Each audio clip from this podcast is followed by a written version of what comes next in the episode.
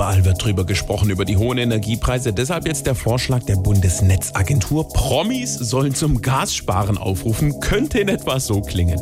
Schönen guten Tag. Mein Name ist Olaf Scholz und ich fände es einen gangbaren Weg, den wir alle miteinander beschreiten können.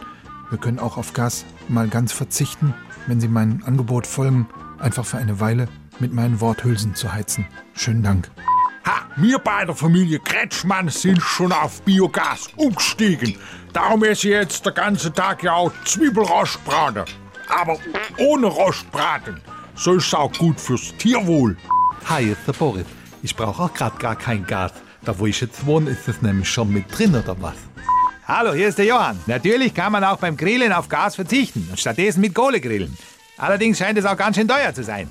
Ich habe jetzt schon 50.000 Euro abgefackelt und das Fleisch ist immer noch roh. Oder habe ich da was falsch verstanden? Hör mal, was heißt hier Gas sparen? Das müsst ihr doch nicht. Ich weiß, wo es noch gibt. Und günstig dazu. Gerd, Gerd, jetzt hör aber auf. Ja, ja. Hier, nimm deine Tropfen.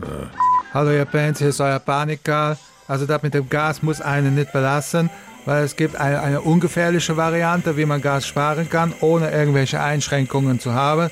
Einfach beim Nachbarn mit draufstecken. Dann habt ihr weiter mollig warm und der muss das bezahlen. Gell, Schmitz? Lauterbach! Hallo, hier ist Darth Vader. Auch ich bin umgestiegen und atme jetzt ein Ein anderes Gas.